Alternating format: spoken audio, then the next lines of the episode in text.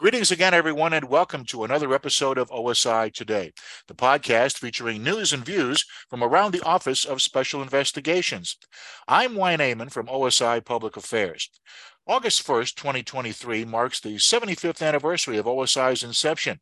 And throughout the year, the command is commemorating the occasion based on the theme inspired by our past OSI's future starts today.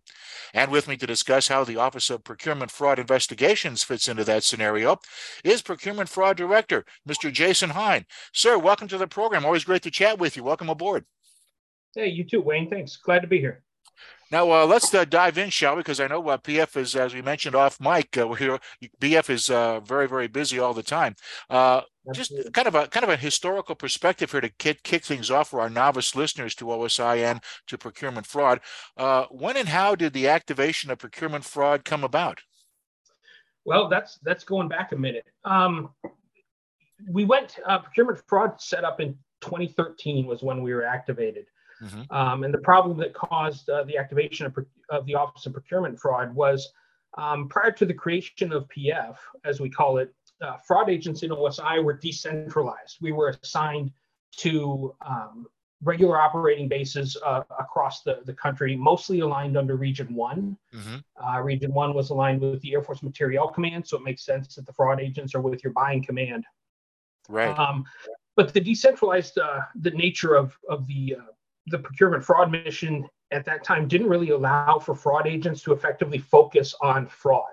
They were getting pulled to do other things a lot. And so um, it was kind of a, a 50, 75% of your time was working fraud, and then you, you were working something else uh, at right. other times. So it really didn't allow us to do anything proactive. Uh-huh. Um, and we had a really low percentage of investigations in which OSI, even if there was a DAF interest in a case, uh, was the lead agency. A lot of times we let other agencies run lead on the fraud cases because we just really didn't have the time. Right. Um, and we kept getting pulled uh, to do other things. So um, PF was created in 2013 in order to uh, properly support those investigations um, and our customers. OSI needed to provide a dedicated uh, fraud investigators to investigate um, just fraud that was getting more and more complex as the weapon systems got more and more complex, mm-hmm. um, and the corruption cases across the DAF. Um, and, and for, also, for, our, for our new listeners, sir, again, DAF is Department of the Air Force. Department of the Air Force, right. absolutely. Right. Um, and it also allowed us to let agents stay in place longer because of our, our cases run longer. Generally, um, we're looking at five to seven years before they're properly and completely adjudicated. Um, right now, we just closed an investigation that was 11 years um, in wow. the making, okay. uh, where justice uh, just got uh, disposition on one of our cases. But the long-term nature of fraud investigations left OSI in this difficult position of supporting investigations um, when we had other interests as well pulling at us while we were uh, attached to the det. I see. So, cre- so the creation of PF was kind of OSI acknowledging that fact um, and better serving our, our customers and, and dedicating uh, ourselves to fraud. Uh-huh. And the stand up of PF really had three main objectives. And one was to refocus the mission, uh, to give all the agents a dedicated mission to go after, to align with the interests of our customers. Our two primary customers are the, the uh, PEOs and the, uh, the U.S. Attorney's Office, uh-huh. and to centralize um, and define procurement fraud within the Air Force. So P- PF now plays a much greater role in the bigger Air Force in procurement fraud and what it is and how to combat it than we did before. I see. Okay, very good. Now, uh, sir, you mentioned uh, PF, as it's also called, uh, has as its major customers uh, Air Force acquisitions, and as you just mentioned, uh, PEOs or uh, many program executive offices. what unique challenge or challenges does that diverse responsibility present for the folks in PF? Oh, there's quite a few. Um, when AFMC realigned to the PEO construct, these program executive officers, what they are are um, AFMC created four centers and a laboratory responsible for acquisition and sustainment and testing.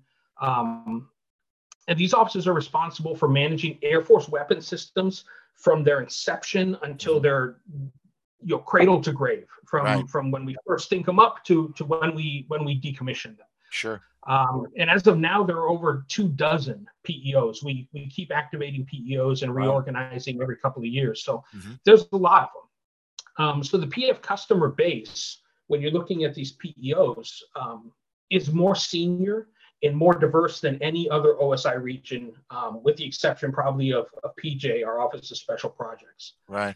Um, these customers, the PEOs, operate at the strategic level of the, the Air Force and have greater operational impact than other OSI customers. Hmm. This means PF has a greater impact on and responsibility to each warfighter.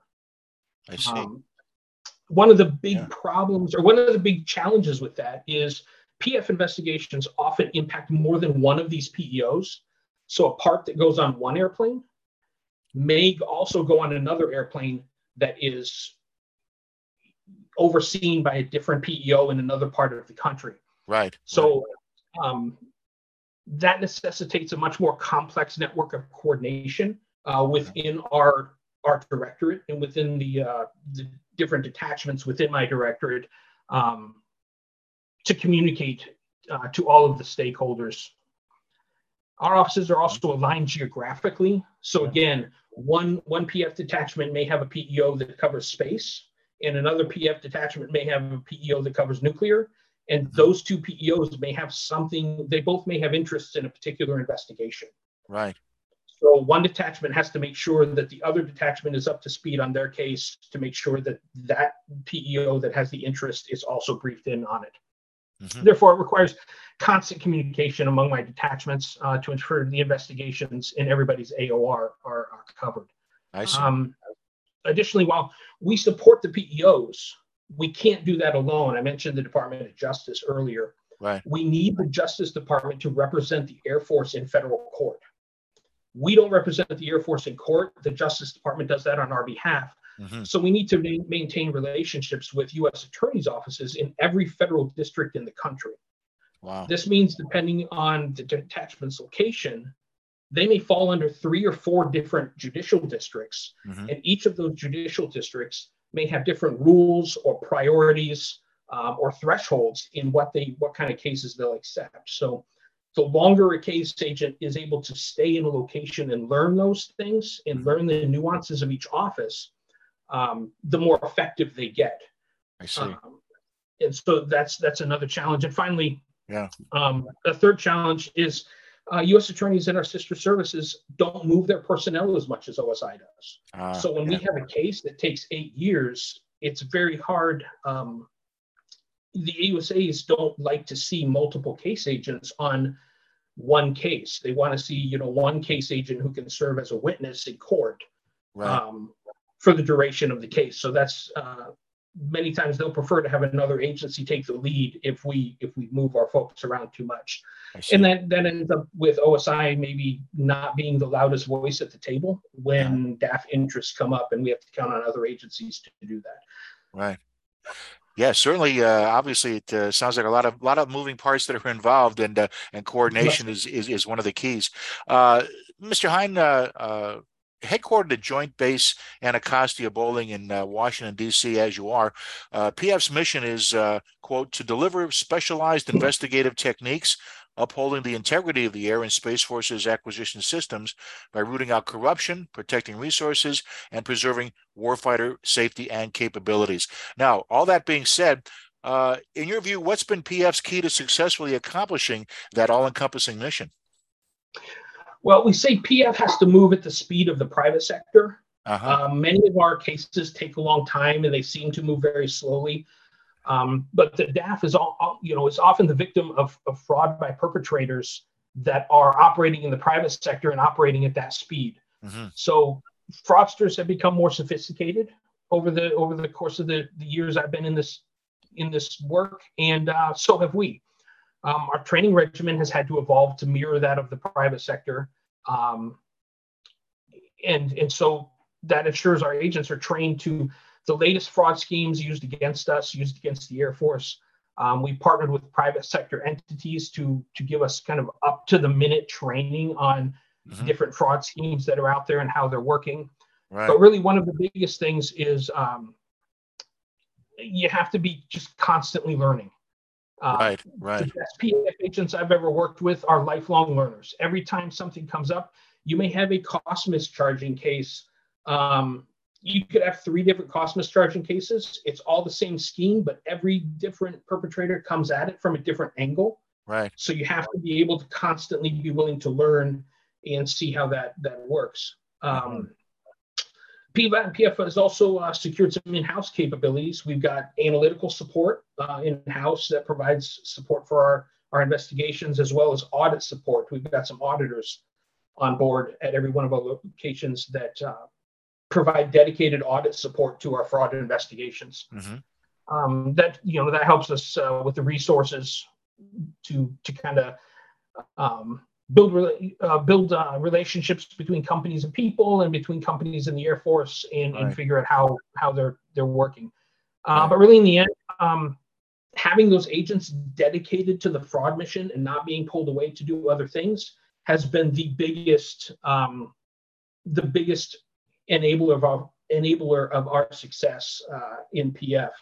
Mm-hmm. Um, I'll give you an example. Um, in the 10 years we looked it up, and in the 10 years prior to the stand up of PF, the central systems fraud agents recovered about 1.8 billion dollars. Uh-huh. So that's between 2003 and 2013. Okay. Uh, in the first 10 years of PF existence, so that's 2013 until 2023, we recovered 2.8 billion dollars. Wow. So another billion dollars just because we reorganized and centralized mm-hmm. it all under the subject matter experts. Um, wow. So That's... it just shows you when you have agents dedicated to the mission and provided with the tools and the policies they need to do it, you really all you got to do is get out of the way. Right. OSI agents will do. OSI agents will do what OSI agents do, and they'll do amazing right. things. Right. Uh, I think you uh, uh, you you led segued, I should say, very nicely into my next question, uh, Agent Hein.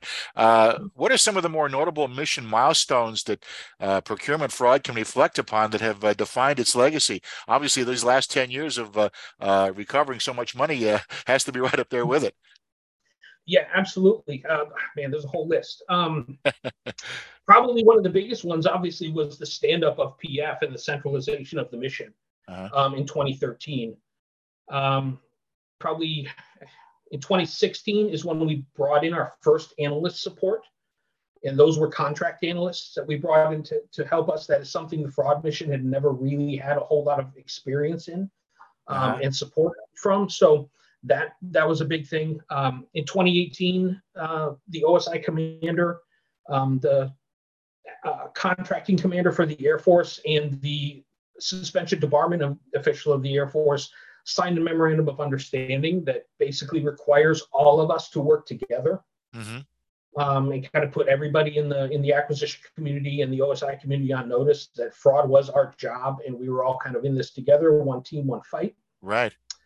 Um, in 2020, PF started what we call the office hours, and that is a weekly training session uh, that is hosted by PF headquarters staff that covers fraud training and database training, and that's been attended by PF agents and uh, fraud agents uh, and and just uh, OSI agents from all over the the command uh, right. on a weekly basis. Right. Well, you mentioned um, earlier, sir. I'm sorry, sir. You mentioned earlier that uh, training is uh, kind of a never-ending process with the way things change, like you said, at the speed of the civilian sector.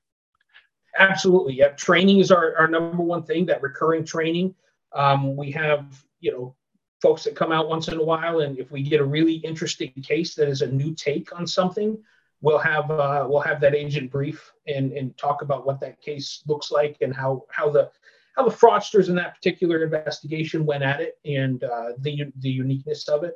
Yeah. Um, and, and like I said, the, the expansion of the analysts, uh, we got more analysts um, in 2021. So we've got two GS analysts actually on staff. Uh, and we've got some more coming from the POM in the future. So that's a that's a huge win. And then 2022, we partnered with the Air Force Audit Agency, uh, as I mentioned before, and they have provided auditors to us mm-hmm. um, to sit at each of our detachments, our main detachments. So that provides direct tactical level audit support to investigations, which is something we we hadn't had before, um, dedicated to us. And the kind of the last couple things is over the last couple of years, we have expanded to uh, across the world. Um, in 2022, we opened PF Det 7, which is in Ramstein, Germany. Mm-hmm. Uh, and in 2023, just actually about a month ago, six weeks ago, we opened PF Det 8 in Yokota uh-huh. in Japan to cover down on PACAF and, and fraud allegations coming out of PACAF. So, wow. Yeah, I mean, lots of lots of big high points over the last 10 years. It just keeps getting better. Um, the mission keeps getting just keeps getting stronger. Right. Now you mentioned uh, uh, uh, that was a long list, and, and, you're absolutely right, and it still continues to grow over the years. Uh, speaking of another list, uh, who have been uh, some of the more significant contributors to PF success through the years in your mind? Obviously, I'm sure the list is long and distinguished, but are there any that kind of stand out in your mind? Yeah, absolutely. Um, I mean, I'd have to start with Brigadier General Kevin Jacobsen, who mm-hmm. stood PF up. I think that was um, the right call to make. And obviously, I mean, I'm I'm biased, but um, that's that okay. The, that, was, yeah, that was the right call to make, right? Um, and really, I'd, I'd say former director Paul Walksmith, who I replaced, um, he right. was instrumental in getting a lot of these expansion of the mission and, and the support from the auditors and the analysts and the expansion of the mission overseas, as well as ran probably the greatest marketing campaign for PF um, in the in the history of the fraud mission. I mean, he mm-hmm. got out there and explained what PF was, so that everybody kind of knew who we were, what we did, and that really hadn't happened before in the in the manner that he did it. Right. Um, right. Lieutenant Colonel Tolk, who is actually just leaving PF for his second time, I think, maybe 3rd uh-huh. Um, he's had multiple assignments in PF from the time we stood up until now. Um, kind of spearheaded our growth and, and especially in data analytics, which is going to be a, a big um, factor in future fraud investigations, um, and as well as, as the mission.